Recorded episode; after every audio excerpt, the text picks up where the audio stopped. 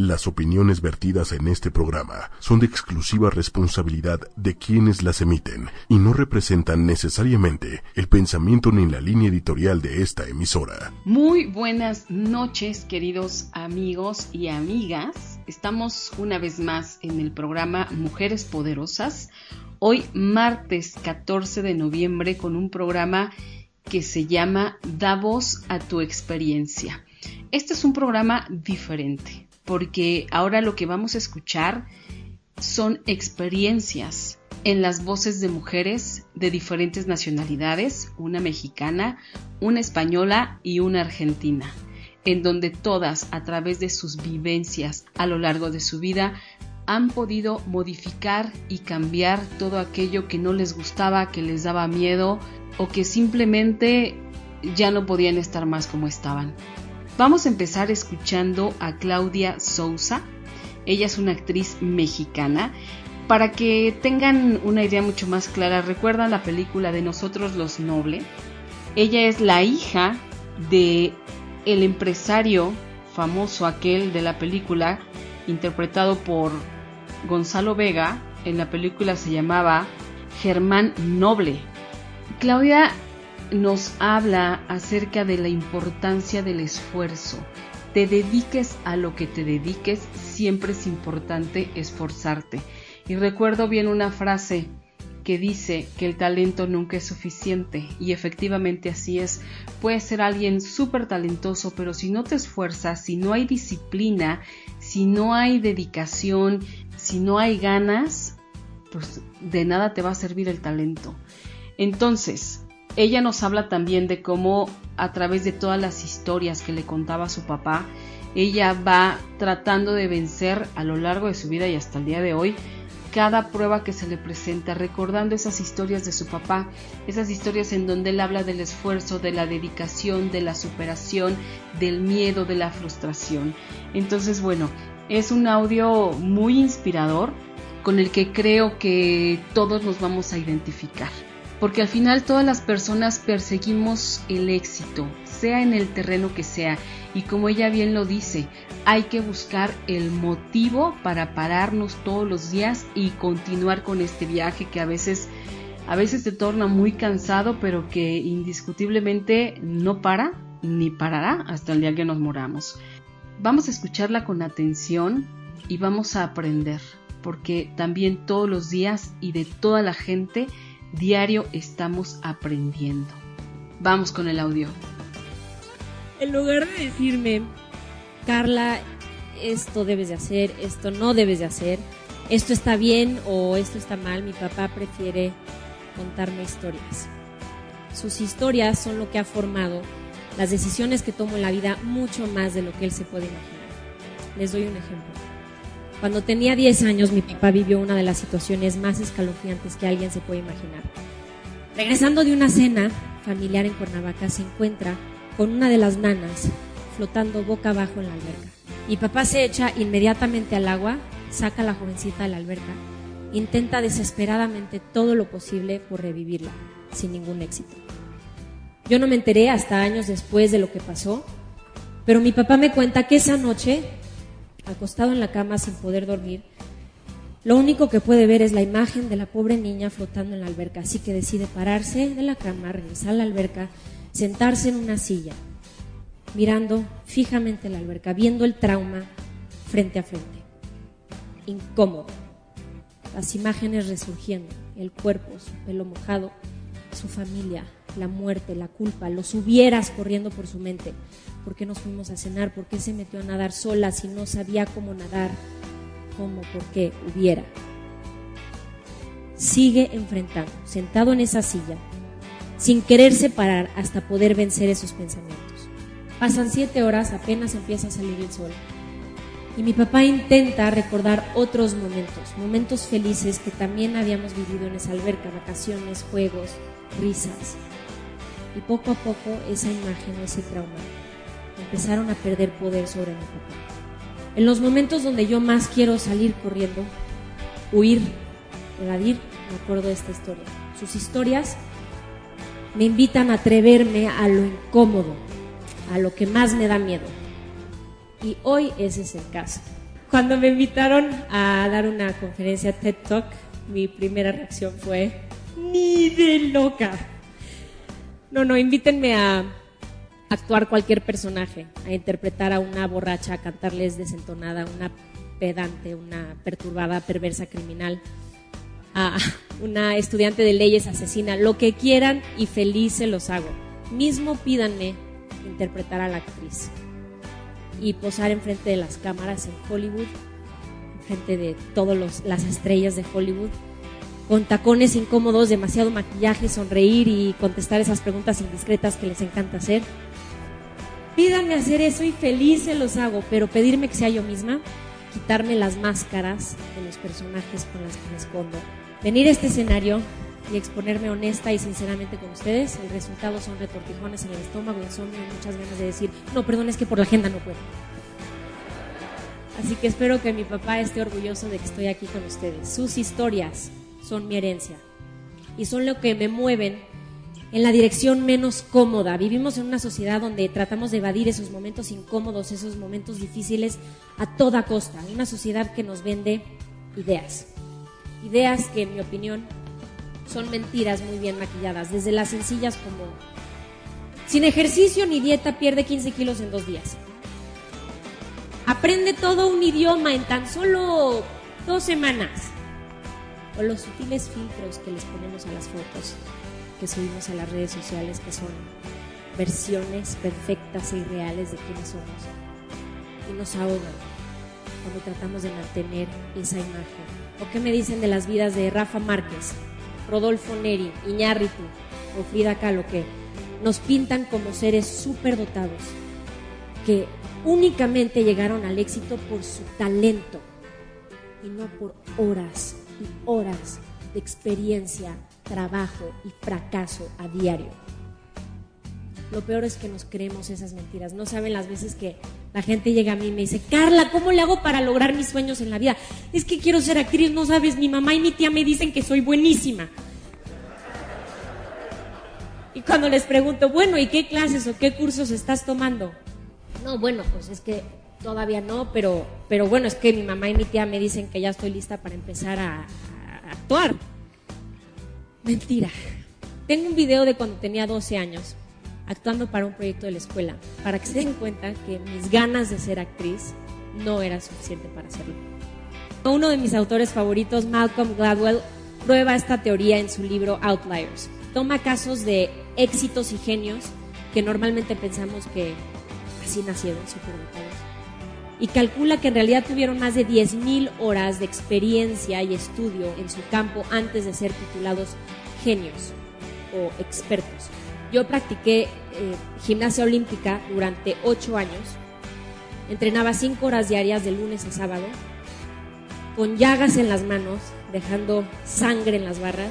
Me tenía que seguir esforzando sabiendo que lo tenía que hacer para seguir siendo parte del equipo. Levantándome a las 5 de la mañana para ir a entrenar antes de la escuela, sacrificando viajes, fiestas, noviecitos, esos ocho años me enseñaron que la medalla de oro no se gana accidentalmente. El músculo se tiene que desgarrar para crecer. El músculo se tiene que desgarrar para poder crecer. Aunque entiendo la ciencia detrás de esto, entonces, ¿por qué aún así maldigo los momentos en los que la adversidad me toca la puerta? Imaginen esto, estoy en el primer día en la, escuela de actuación en Londres. Audicionan 5.000 chavos y solo aceptan a 15 mujeres y a 15 hombres. Así que como pueden imaginarse, me siento un poquito demasiado especial. Y ese primer día llega uno de los profesores más respetados y nos dice, en 5 años solo 3 de los 30 que están aquí van a tener trabajo en esta clínica. Como 10%, pero Digo, si todos somos talentosos, no, no creo que sea tan difícil. Y conforme fueron pasando los meses, seis se salieron el primer año, unos cambiaron de, cambiaron de profesión, de carrera, unos los perdimos por crisis emocionales y mentales, y mismo un amigo mío, Robin, uno de los actores más talentosos de esa escuela, se suicidó. Es difícil. Cualquier carrera que ustedes quieran hacer es y va a ser difícil. Entonces, ¿cuál es tu gasolina? ¿Qué hará que aguantes vara en los momentos más oscuros, más difíciles con los que te vas a encontrar? ¿Qué es, como diría una abogada en la serie How to Get Away with Murder, tu motivo? No juzgo. Si tu motivo es ser millonario, si tu motivo es ser famoso, lograr que tu ex se arrepienta de haberte cortado, está bien. Lo único que digo es que ese motivo debe de estar tan arraigado a tu ser, tan impregnado en tu piel, que no importa la tormenta, el rechazo, la crítica que recibas, ese motivo hará que te levantes y que le sigas Carla, perdón, estamos buscando a alguien más famoso para este papel. Levántate, Carla, ándale. Sí, Carla, estamos buscando a alguien menos famoso para este papel. Más latina, menos latina. Más flaca, menos flaca. Ándale, Carla, síguele, síguele. La cantidad de nos, rechazo y diario varían de, comentarios de productores como esos a comentarios en Twitter como, no, pues no me gustó tu actuación. O, estás guapa, pero estás bien visca. Patas de pollo. O comentarios de familiares y amigos. Carla, ¿por qué te vas a ir a Hollywood? Estás loca, ubícate. Nunca la vas a hacer. Un día recibo aviso de un casting para una película llamada El Jesuita, escrita por el mismo cuate que escribió Taxi Driver, It's Raging Bull, Paul Schrader. Están buscando a una actriz de mi edad. Así que le llamo a la señorita del casting. Carla, perdón, lo que pasa es que los productores están buscando a alguien que pueda... Los productores no creen que pueda, puedas interpretar este papel. Bueno, conocí a uno de los productores, así que le llamo. Carla, mira, lo que pasa es que estamos buscando a alguien que pueda interpretar una tejana tosca y racista. Perfecto, yo, yo puedo darte eso. Claro, Carlita. Mira, lo que pasa es que el director cree que eres muy, muy bonita, muy delicada. Estamos buscando a alguien que parezca una drogadicta. Me cuelgo cuando estoy enojada y frustrada porque solo quería tener la oportunidad de hacer la audición, pero ni siquiera eso me quieren dar, así que consigo el guion. Me aprendo una escena. Le pido a mis amigos maquistas y peinadores que me ayuden a verme menos delicada rento una cámara, unas luces. Pasaron dos semanas y no recibí contestación al email. De repente recibo una llamada y es el productor con el director. Carla, te ofrecemos el papel. Ah, nos filmamos la película, pero ¿qué crees? La película no ha salido y ni siquiera sé si vaya a salir. Ojalá y sí, pero a veces se siente que el esfuerzo no valió para nada. Pero esa experiencia no me la quita nadie y además le agregué a mis 10.000 horas. El éxito es la habilidad de ir de fracaso en fracaso con entusiasmo, como bien lo dijo Churchill. Y yo creo que un buen motivo te puede ayudar a hacer eso. Sin embargo, mi motivo no siempre ha sido el mismo, cambió hace ocho años, drásticamente. Estaba eh, al final de mi primer año de los tres años de la carrera de actuación en Londres y un día, sin razón alguna, pierdo el habla durante tres meses. No puedo hablar. Durante tres meses no puedo decir ni un miserable enunciado. Ni los doctores ni los electroencefalogramas han podido explicarme qué fue lo que realmente pasó.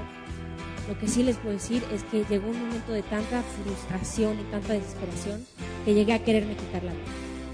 En ese momento busco dentro de mí la fuerza que yo creía tener, busco la ayuda de mi familia, de mis amigos, mi fe en Dios y no encuentro nada. No hay cura, no hay salida. Mi motivo, mi gasolina, rápido se empieza a desvanecer y se acaba. El infierno en el que me encuentro, sin embargo, se vuelve un poquito menos pesado cuando empiezo a ver mi dolor, el mismo tipo de dolor reflejado en las obras de arte de otras personas, en las películas, en las pinturas, poco a poco, empiezo a ver mi dolor y lo empiezo a leer en los poemas. Las palabras de los poetas y de los personajes empiezan a llenar mis silencios. Empiezan a ser la única forma en la que yo sentía que mis emociones estaban siendo expresadas. Leo mi dolor en, los poemas de Sylvia Plath. Entumecida.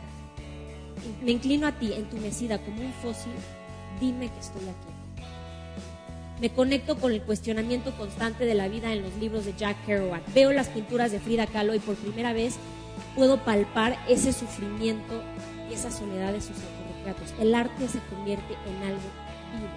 Durante esos tres meses de silencio, depresión y angustia, me enamoré inexplicable, completa y totalmente del arte. El sufrimiento me llegó como un clavo al corazón de Dios. Y me entristece saber que hay gente que no cree que el arte es digno de nuestra atención y de nuestro financiamiento, porque para mí no es solo una pasión, es lo que me salvó la vida, lo que me mantuvo viva. Otra prueba llegó hace tres años cuando me gané la lotería. Me enamoré de un hombre. Llamémosle Pedro por conservar su anonimato. Me quería casar con Pedro, o sea que estaba muy enamorada. Fui descubriendo que la familia de Pedro aquí en México es muy poderosa, tenían muchísimo dinero, mucho más de lo que yo imaginaba que existía, mucho más de lo que podría gastarme toda una vida. Un día me sientan y me dicen, Carla, te adoramos, queremos que seas parte de nuestra familia, solo tenemos una condición, deja la actuación.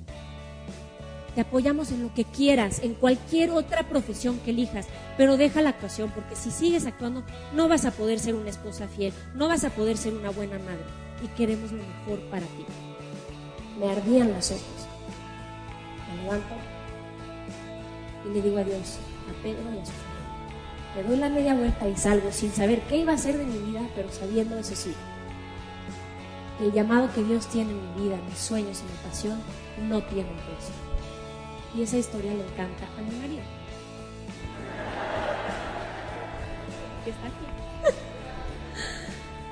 ¿Por qué les cuento estas historias? Porque la gente normalmente cree que el éxito y la fama son algo maravilloso y fácil de navegar. Estas pruebas a mí, para mí generan frutos como el perdón, la perseverancia, la disciplina, el carácter y la esperanza.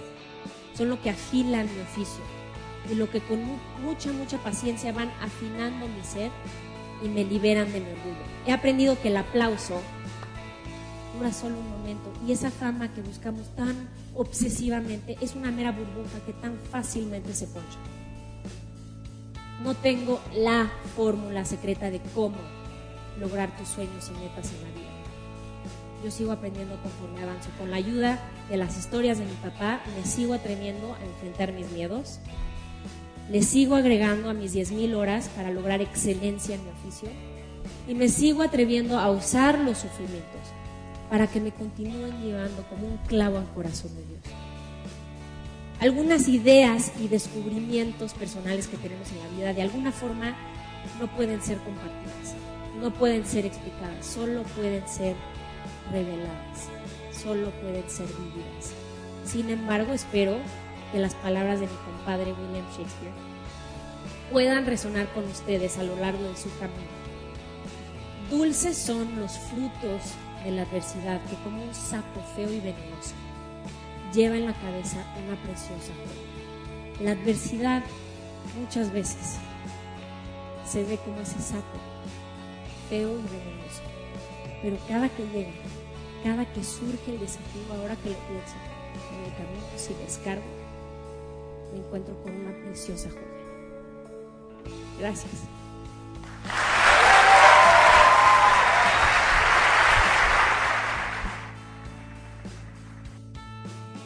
Bueno, ¿y qué tal Claudia, eh?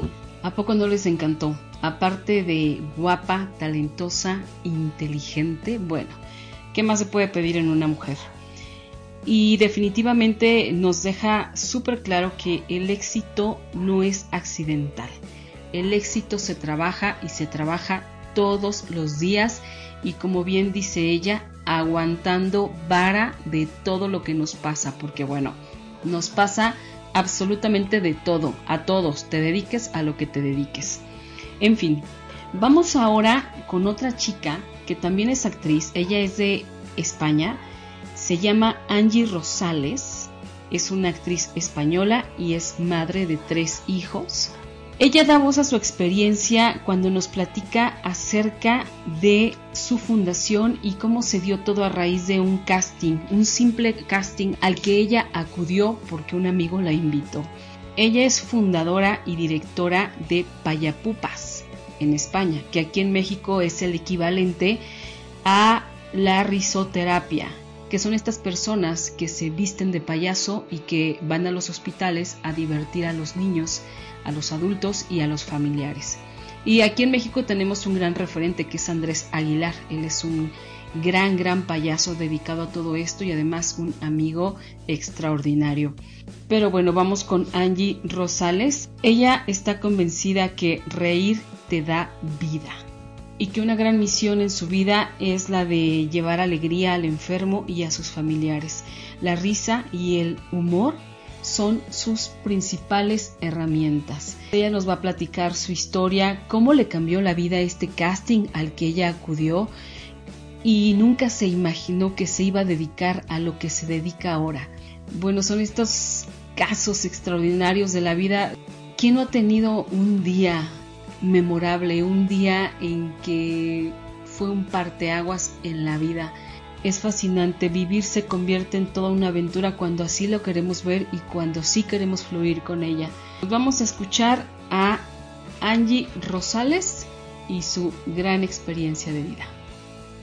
Una mañana de verano de 1997, un compañero de profesión, yo soy actriz, me invitó a un casting como payasa de hospital payasa de hospital, pero eso que es, no lo había oído jamás en mi vida. Bueno, me convenció, fui al casting, lo hice, me lo pasé estupendamente y me fui a mi casa. Un casting más. Al cabo de unas semanas me llamaron para decirme que me habían escogido, que la formación empezaba inmediatamente y que se haría dentro de un hospital. ¡Wow! Eso sí que no estaba en mis planes.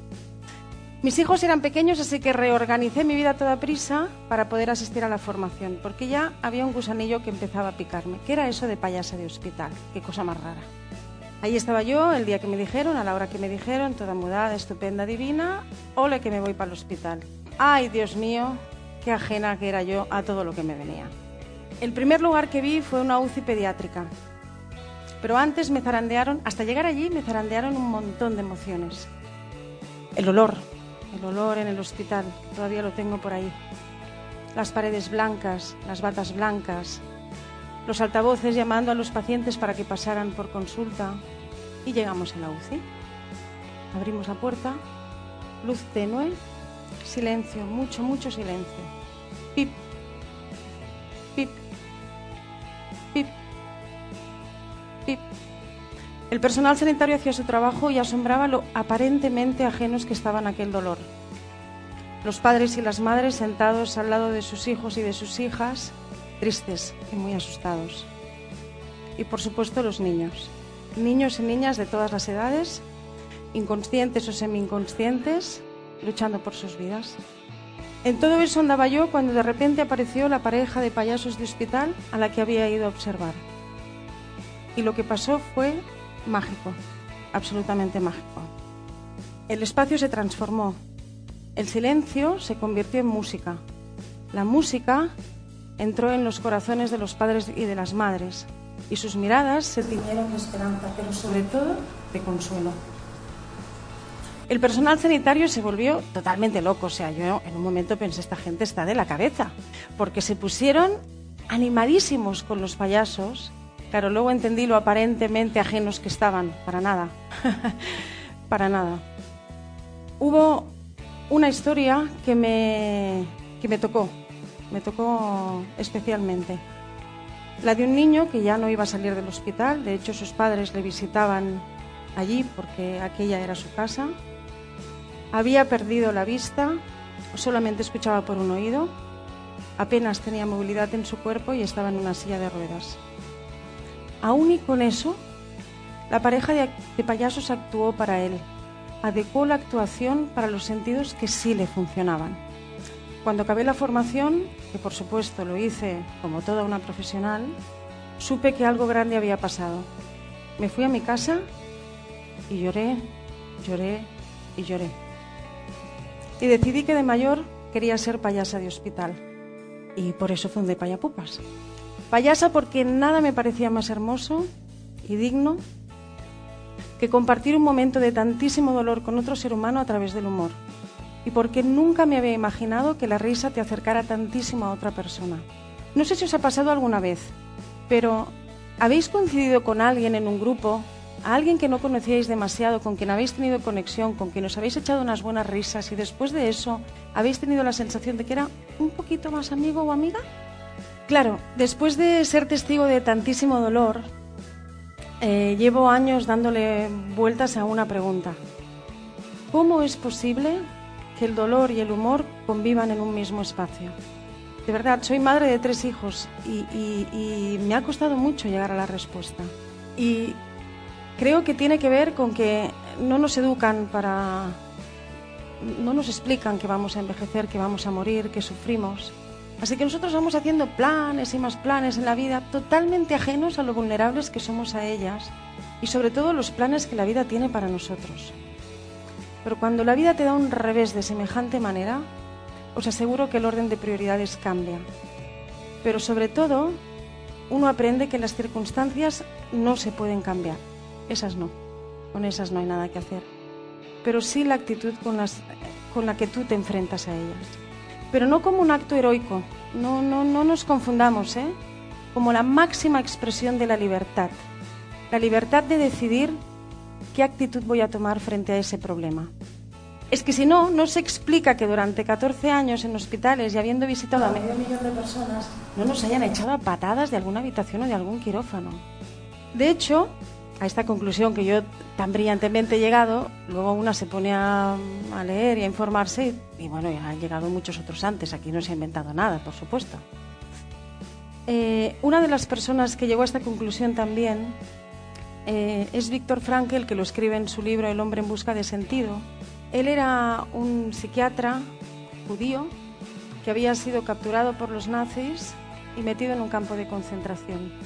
Él vivió con muchísimo dolor el haber sobrevivido al lado de todas las personas que murieron, porque todas las personas con las que él había compartido la experiencia habían muerto. Y llegó a esa conclusión. Esas circunstancias, esa realidad en Europa en ese momento de la historia, era imposible cambiarla. Lo que él consiguió es que los nazis no entraran en, ese, en esa parcela de libertad. Esa fue suya y no se la robaron jamás. Los padres y las madres que, viven en los, ah, que están en los hospitales lo tienen clarísimo Nada ni nadie les va a robar ni a ellos ni a sus hijos un momento de felicidad o de risa. No. Por eso estamos seguros de que reír te llena de vida. De hecho, hay muchos estudios publicados. Hay uno de la Universidad de, Maryland, para mí, que da una información interesante. Como por ejemplo, que reír durante 5 minutos equivale a 45 minutos de ejercicio aeróbico. Anda que no nos hubiéramos ahorrado gimnasio. que el reír verdadero, ese que nace de dentro, moviliza 400 músculos del cuerpo, que genera endorfinas, que, que favorece la sexualidad, que combate el estrés, que favorece la productividad. ¿Qué más se puede? Creo que son datos suficientemente importantes e interesantes como para que nos los tomemos un poco más en serio. Llevar la risa a los espacios de dolor es posible. Nosotros lo hacemos cada día.